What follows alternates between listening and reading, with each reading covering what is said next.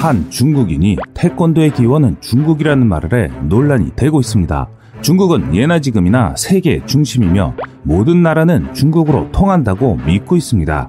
얼마 전 히말라야 국경지대에서는 인도와 중국군의 유혈 충돌이 발생하면서 인도군 20명이 사망하고 중국군인 수십 명이 중경상을 입는 일이 벌어졌습니다.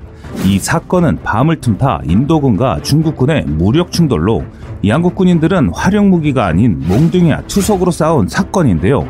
인도군은 중국군에 대한 조치로 킬러 부대라고 불리는 가탁 돌격대를 분쟁 지역에 급하기도 했습니다.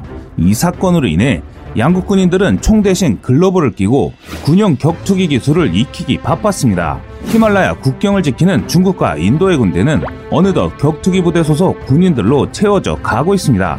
인도는 중국에게 참패한 이후 인도의 최정예 특수부대를 급파했는데 육군 특수부대 가탁돌격 대는 인도의 최정예 인원들로 구성된 부대입니다.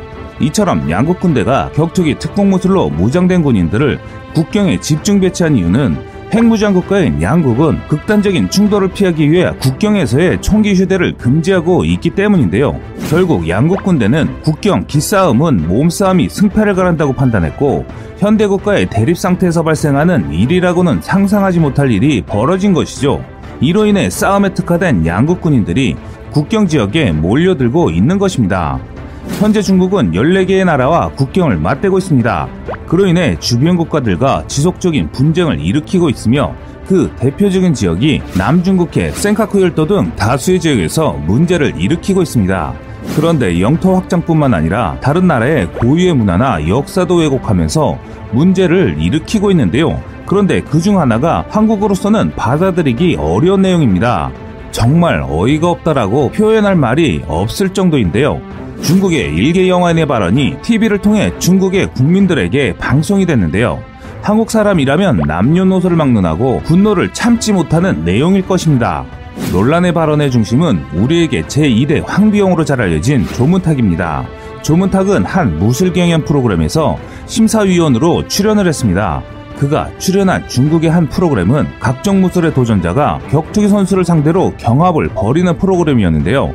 해당 프로그램에 출연한 도전자는 여성 도전자로서 ITF 태권도라고 하는 실전 태권도로 현직 격투기 선수와 격렬한 대련을 하는 등 전혀 밀리지 않는 모습을 보여줬습니다. 또한 이 중국인 여성은 자신은 태권도를 8년 수련했고 전국 태권도 대회에서 우승했다고 밝혔으며 태권도는 조선에서 유래했다고 말했습니다. 그런데 이 말을 들은 조문탁은 태권도의 유래는 중국이라고 말하며 여기서 더 황당하게도 당시 소녀가 했던 모든 태권도의 발차기 기술은 조선에서 탄생한 것이 아니라 중국의 처조라는 발차기에서 유래됐다라고 말했습니다. 다시 말해 한국의 태권도는 중국이 기원이라고 말한 것입니다. 이 말이 사람 입에서 나온 말인지 방구인지는 모르겠지만 일개 개인의 발언이라고 무시할 수도 있는 일은 아닙니다. 또한 조문탁의 인생 경력을 보면 더욱더 무시할 수준이 아닙니다. 중국에서 조문탁의 인기는 대단합니다. 조문탁은 항상 중국 배우 조문탁으로 호칭할 만큼 중국 내에서는 인기 있는 인물이며 중국을 제외한 여러 나라에서는 이영걸과 조문탁을 무협의 스타로 부르고 있습니다. 또한 중국 내에서는 이영걸보다 조문탁을 가장 우수한 중국 무술 배우로 꼽고 있습니다.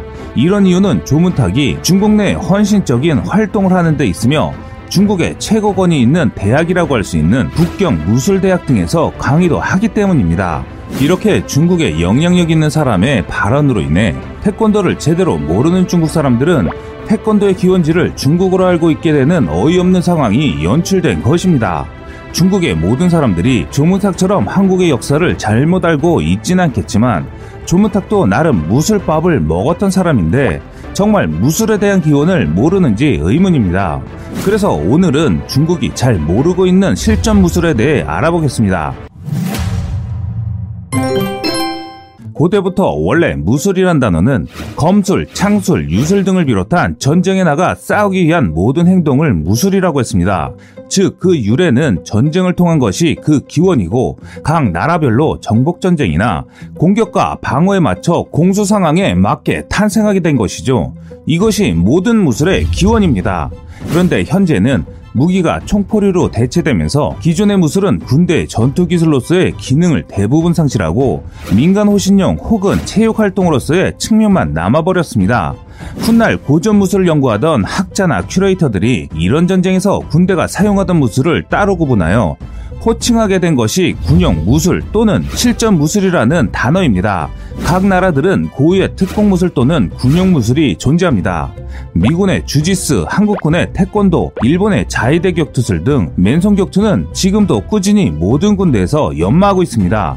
물론 무술의 비중이 과거에 비해 줄어들었지만 개인의 생존성 향상을 위해서 지금도 특수부대에서는 말 그대로 전문적인 살림을 목적으로 한 군용 무술을 연마하고 있습니다. 지난 2010년 개봉한 영화 아저씨는 여러 가지 흥미로운 영화입니다.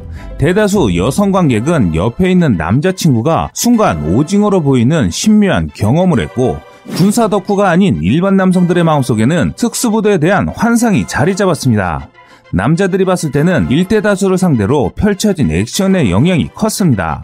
저도 4년간 군 생활을 하면서 원빈과 같은 정말 혹독한 실전 무술을 경험했습니다. 오직 살기 위한 훈련과 군에서 여러 가지 비밀스러운 특수교육을 배웠던 생각이 주마등처럼 지나갑니다. 사람들은 당시 저를 움직이는 흉기라고 했을 정도. 저는 거짓말을 못하는 사람 믿어주시면 감사하겠습니다. 한편 차태식이 영화에서 보여준 동작들처럼 각 국가는 여러 특공 무술을 갖고 있습니다. 영화에서 나온 무술은 인도네시아의 신락과 필리핀의 칼리아르니스를 근간으로 만들어졌는데요. 우리나라 유디유 같은 곳에서는 특공 무술과 태권도를 익히고 있습니다. 또한 한국의 특전사 대원들은 2014년부터 특공 무술과 함께 이스라엘군에서 개발된 실전형 격투기인 크라바무가를 배우고 있습니다. 특전사는 소총과 권총, 대검을 이용한 공격과 방어, 총기 등으로 위협을 받았을 때 탈취법과 살상법을 비롯한 근접 전투술과 손발이 결박된 상태에서 탈출법 등 실전에서 사용할 수 있는 기술 위주로 숙달하고 있습니다. 특전사 외에도 육해, 공, 헌병특임대에서도 크라바무가를 익히고 있습니다. 크라바무가의 창시자는 헝가리계 유대인 무술가로 이미 리히텐펠트로 1930년대 유럽 전역을 휩쓴 반유태주의자들로부터 유대인들을 지키기 위해 복싱, 유도, 레슬링 등의 장점과 기술을 모아 형식에 얽매이지 않고 쉽게 익힐 수 있도록 만들어졌습니다. 현대 이르러서는 이스라엘 방위군과 정보기관인 모사드 요원들은 물론이고 미국 해군 특수부대 네이비실과 같은 특수부대와 중앙정보국, 연방수사국 등의 정보기관에서도 정식 수련 종목으로 채택하고 있습니다.